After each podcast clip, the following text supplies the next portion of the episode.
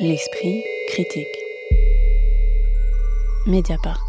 Le passé, c'est donc le titre que Julien Gosselin a donné au travail qu'il a effectué autour des textes de Léonide Andreyev, c'est-à-dire un auteur du passé et un auteur dramatique, alors que le metteur en scène de la compagnie Si vous pouviez lécher mon cœur s'est davantage fait connaître par ses spectacles monstres, travaillant à partir de textes de romanciers contemporains, Michel Houellebecq, Roberto Bolaño ou Don DeLillo.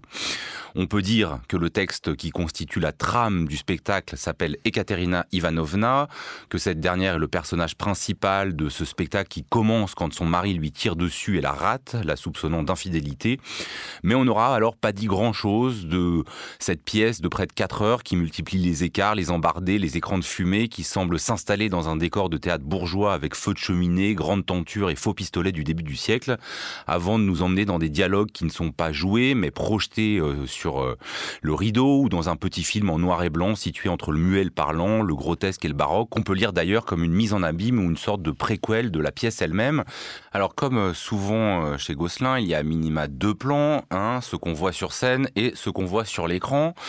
Qu'est-ce que cette fois-ci, ce dispositif a produit pour vous, Isée Sorel? C'est vrai que c'est un auteur euh, bah, très rugueux, foutraque, et je pense que c'est ça qui intéressait Gosselin, qui se met toujours en jeu et qui justement euh, euh, revendique presque l'imperfection pour son travail de recherche. Et là, cette tension, disons, entre la caméra et ce qui se passe sur scène, c'est aussi la tension entre un moyen bah, du présent, qui est la caméra, l'écran, avec justement ce passé qui est là incarné bah, avec les feux de la rampe, une sorte de boîte scénique à la Antoine, où on garderait le quatrième mur qui nous serait donné à voir là par l'écran. En fait, c'est le quatrième mur qui euh, est remplacé par, par l'écran, mais qui le rend visible. Et il y a tout un jeu de frustration, beaucoup plus que dans ces, autres spectacles. Oui, c'est-à-dire qu'on voit quand même beaucoup ce qui se passe derrière le décor à travers la caméra davantage que différents plans comme c'était le cas dans les autres spectacles. Exactement, il y a une sorte de mise en crise pour moi de la place du spectateur, comme une sorte de deuil euh, de, du, théâtre et de la présence sur scène. C'est peut-être ça qu'on allait euh, souvent chercher au théâtre, c'est de voir une coprésence des corps et de pouvoir les voir. Et là, il y a une contrariété permanente euh, qui pose question justement sur les intentions de Gosselin.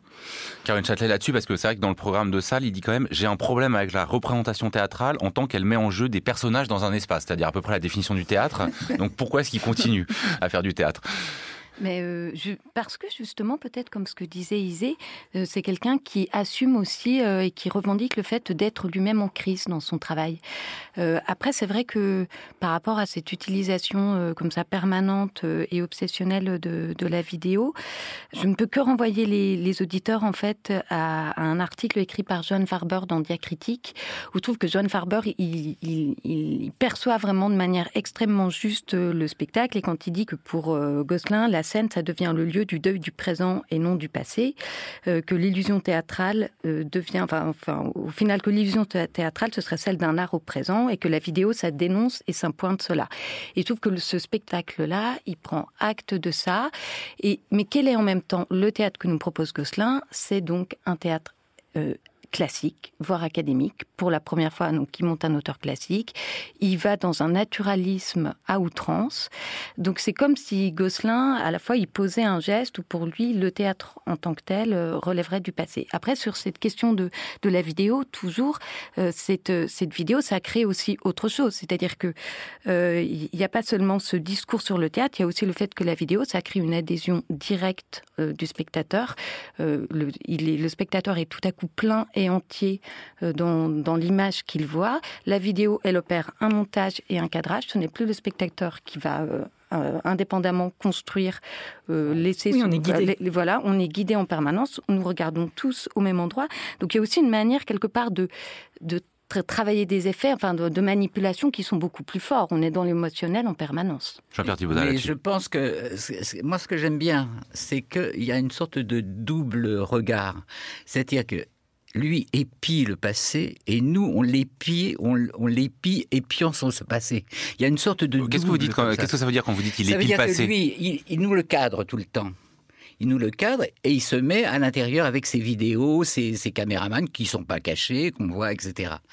Et nous, on est, on est comme caché derrière lui, si vous voulez, à épiant, à, dans, à retourner dans ce passé. C'est particulièrement visible, je trouve, quand il, euh, quand il euh, fait ce montage entre la pièce Ekaterina Ivanovna qui est le, fil conducteur de tout le spectacle, mais quand il insère la nouvelle, qu'il réécrit d'ailleurs, et quand il fait la, dernière pièce euh, de, euh, Léonide Andreev, qui se passe dans un théâtre où il n'y a pas de spectateurs. Alors là, parce que je pense que même nous qui avons vu, on comprend pas exactement. Euh, c'est-à-dire qu'il y, a, un entremêlement de textes. Voilà, c'est ça qui est beau, c'est ça qui est très beau. Moi, ce que j'aime énormément dans ce spectacle, c'est la façon dont il prend cette structure de base. Il aurait pu monter Ekaterina Ivanovna.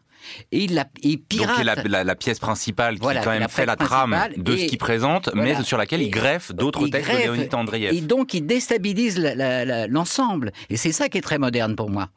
Moi, je voudrais revenir sur euh, bah, ce, passé et son rapport au théâtre, c'est-à-dire qu'on voit dans tout le spectacle, il retraverse tous les codes du théâtre, avec euh, bah, d'une part euh, le théâtre naturaliste, mais aussi les marionnettes, mais aussi le symbolisme, et avec et tout en cherchant à les saper à chaque fois. Il y a une sorte de, dérision permanente qui fait que là aussi, ça me pose question sur ses ambitions à la fois, enfin, ou du moins les, propos esthétiques ou politiques que peuvent porter la, la, pièce. Et en fait, moi, je vois ça comme tout un phénomène d'entropie, l'entropie du théâtre où il y a une sorte, voilà, qui a une ça se désagrège et euh, le spectacle lui-même apparaît finalement, comme ce que dirait Stigler, une négantropie où c'est qu'on lutte en permanence. C'est compliqué. On est sur, même, plus sur l'entropie, sur la négantropie. vous pouvez nous, nous, définir un peu parce que là, ça part un peu loin. Euh, c'est pour moi que l'entropie, c'est un phénomène de dégradation. Et c'est que là, pour, pour moi, Gosselin, il voit que le théâtre est bah, une forme morte qui, se, qui, se, bah, qui va vers sa détérioration et que lui, malgré tout, par ce spectacle, cherche à lutter contre celle-ci. C'est en cela que je dis qu'il peut avoir une attitude négantropique et que malgré tout, il y a un sursaut de vie euh, dans, dans ce désespoir. Qu'avez-vous pensé, euh, juste Caroline Châtelet Je prends un exemple hein, pour que les gens qui l'ont pas vu euh, comprennent à peu près ce spectacle qui effectivement est quand même assez déstabilisant, assez enthousiasmant par moments, mais assez déstabilisant. où on est au début effectivement sur un jeu très naturaliste, voire très grandiloquent dans ce décor de dacha. Enfin, on est très dans la Russie début de siècle. Et puis ça s'arrête et là il y a un dialogue qui n'est pas incarné par des personnages, entre un directeur de théâtre, un peintre et un personnage qui s'appelle La Clarté, incarné par des voix assez déformées, et là on part dans toute autre chose. Oui, en plus, c'est une utilisation du vocodeur. Donc là, on a vraiment tout à coup un procédé de, stylisation pour déplacer. De déformation de voix. Hein, euh, oui, oui, ça vient aussi comme déplacer ou débrancher euh, le côté peut-être euh, un peu grandiloquent de justement de, de ce discours-là. Et donc toutes ces incises qui nous sortent de la pièce et qui sont des, nouvelles qu'il va chercher ailleurs, bah, ça travaille certes avec euh, d'autres euh, d'autres genres euh, du, théâtre, mais il y a toujours le travail de Gosselin, je trouve, de démontrer un petit peu sa maîtrise et de produire comme des sortes d'exercices de style. Enfin, moi, j'ai l'impression que ce spectacle, comme chacun de ces spectacles, c'est extrêmement maîtrisé il démontre son savoir-faire, c'est au cordeau, c'est impeccable. Les comédiens sont, euh, sont vraiment exceptionnels. Bon, là, en plus, il y a Victoria Kennel qui est vraiment extrêmement bonne, mais pour moi, ça reste quelque chose de très froid et euh, de très, euh, de complètement désincarné. Nous évoquions en off le travail de Franck Castorf, qui travaille beaucoup avec le vidéo et avec de très grands comédiennes et comédiens aussi. Chez Castorf, il y a de la chair, il y a de l'humeur, il il y a de l'excès. Là, euh, pour moi, c'est extrêmement clinique. Non, moi je ne suis pas du tout d'accord. C'est au contraire beaucoup de chair avec, ne serait-ce que l'actrice que vous avez nommée, Victoria Kennel, qui est effectivement exceptionnelle, mais bah, toute la troupe est formidable et tout. Moi, ce qui, au contraire, j'ai un sentiment opposé à ce que vous venez de dire.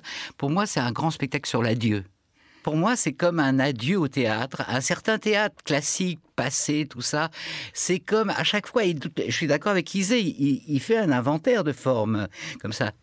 Et à chaque fois, c'est comme, voilà, c'est comme euh, une lettre adressée à ce, théâtre-là. Et moi, c'est, pour moi, c'est très bouleversant. Il y, a une forme particulière qui apparaît là juste avant l'entracte, où on passe dans une sorte de petit film qui pourrait ressembler au début du, euh, à la fin du muet, au début du parlant, avec des écrans et des personnages grimés. Euh, donc, on est entre le grotesque, le théâtre de marionnettes, et ça constitue à la fois comme le passé du passé qu'on est en train de voir, ou alors une mise en Là, c'est un moment qui est pas froid, non, Isée Sorel? Oui, c'est sûr que là, bah, cette référence au cinéma expressionniste, ça nous permet un peu de souffler. Euh, c'est une petite sorte de, de, comédie, enfin de comédie noire à l'intérieur pour pour nous faire retrouver un peu de oui de sensations autres. Après, moi, je serais quand même d'accord avec Caroline que j'ai trouvé ce spectacle qui m'a tenu à distance. J'avais des souvenirs de Gosselin, notamment sur sa trilogie de Don DeLillo, où là, j'avais été embarquée dans une sorte d'hypnose en passant par plein d'états où il fait appel évidemment à notre intelligence, mais aussi bah, à tout, tout, notre corps, nos sentiments, notre épuisement. Et là, moi, c'est vrai que j'ai été tenue à distance euh, par ce spectacle. Et aussi, il faut, euh, il y en a fait toute cette machine théâtrale, cette énorme bah, machine qu'il maîtrise, comme vous disiez, euh, parfaitement. Ça mais verrouille. Mais oui, déjà ça verrouille, et puis cette présence de la musique omniprésente dans toute la première vrai que les nappes de musicales sont un peu fatigantes. Les fumigènes. Ah oui, il y a, beaucoup de fumée. Ça, ça, compense la fermeture des discothèques. Mais ça va avec ce théâtre. Mais la fumée est obligatoire dans ce théâtre-là. Et, et, je trouve que le jeu des comédiennes, il répond aussi à cet excès-là. Où au final, qu'est-ce que nous raconte aussi ce spectacle? C'est comment de, donc Ekaterina, elle est à défaut d'être tuée euh, euh, véritablement par son mari au début du spectacle, elle est tuée symboliquement. Et donc on assiste à sa mise à mort et à son suicide progressif, où au final elle est dans une société où elle est complètement euh, hachée et écrasée par son mari comme par les autres hommes, qui ayant tous abusé de ses, de ses charmes, après la regarde avec distance quand elle-même bah, décide vraiment de couper court, et où les deux positions de femme possibles, c'est soit celle d'Ekaterina qui est complètement hystérique, soit celle de sa jeune sœur qui, elle, est et qui ne cesse de faire des mines. Et donc les deux comédiennes elles-mêmes sont dans un jeu hyper excessif. Euh, juste euh, parce qu'il faut euh, en venir à un autre spectacle, je voudrais quand même vous citer Julien Gosselin, toujours dans le programme de salle, qui dit « Ça paraît paradoxal, mais j'aimerais ne jamais avoir à montrer ce que je fais. C'est toujours très difficile parce que les spectacles sont analysés selon l'idée que le metteur en scène a eu des intentions à partir desquelles il crée une forme. Alors qu'en fait, d'un point de vue psychanalytique, les spectacles sont des objets beaucoup plus insondables. Est-ce que vous voyez là une posture ou est-ce que ça vous questionne sur votre métier de critique?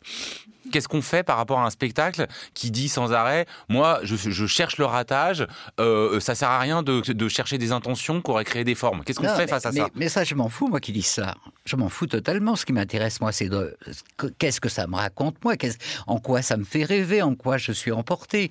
Et donc, le, métier de critique, quand on, si on écrit sur les spectacles, c'est à partir de ce qu'on voit. Moi, je dis jamais les trucs, euh, les, les, euh, Non, mais je suis d'accord. Mais là, là, là je l'ai trouvé intéressant l'interview. Oui, mais je comprends ce qu'il dit, je comprends. Mais pour moi, c'est aussi c'est son histoire à lui. Non, mais je suis tout à fait d'accord là encore avec Joseph, parce que moi-même en le lisant, je me disais, ah tiens, il est malin, euh, parce que finalement, il, c'est une, sorte de prétérition où il dit, euh, ah, bah, toutes les critiques pourront être évacuées parce que moi-même, j'assume, en fait, tout ça. C'est vrai qu'il faut se dire que euh, l'œuvre vaut aussi par elle-même, et qu'il y a l'artiste d'une part et l'œuvre qui nous propose, et ça n'empêche pas de porter un, regard et un discours sur elle. C'est ça qui Oui, parce qu'il me semble que dans toutes ces interviews, parce qu'il en a fait un certain, il y a vraiment quand même un ton assez crépusculaire, qui est aussi dans le programme de salle où il explique, bah, en gros, il veut pas de représentation théâtrale avec des personnages dans un espace, euh, il veut pas créer des formes avec des intentions, enfin, c'est-à-dire tout ce qui nous semble être la définition d'un metteur en scène. Et il est produit par les plus grosses institutions théâtrales.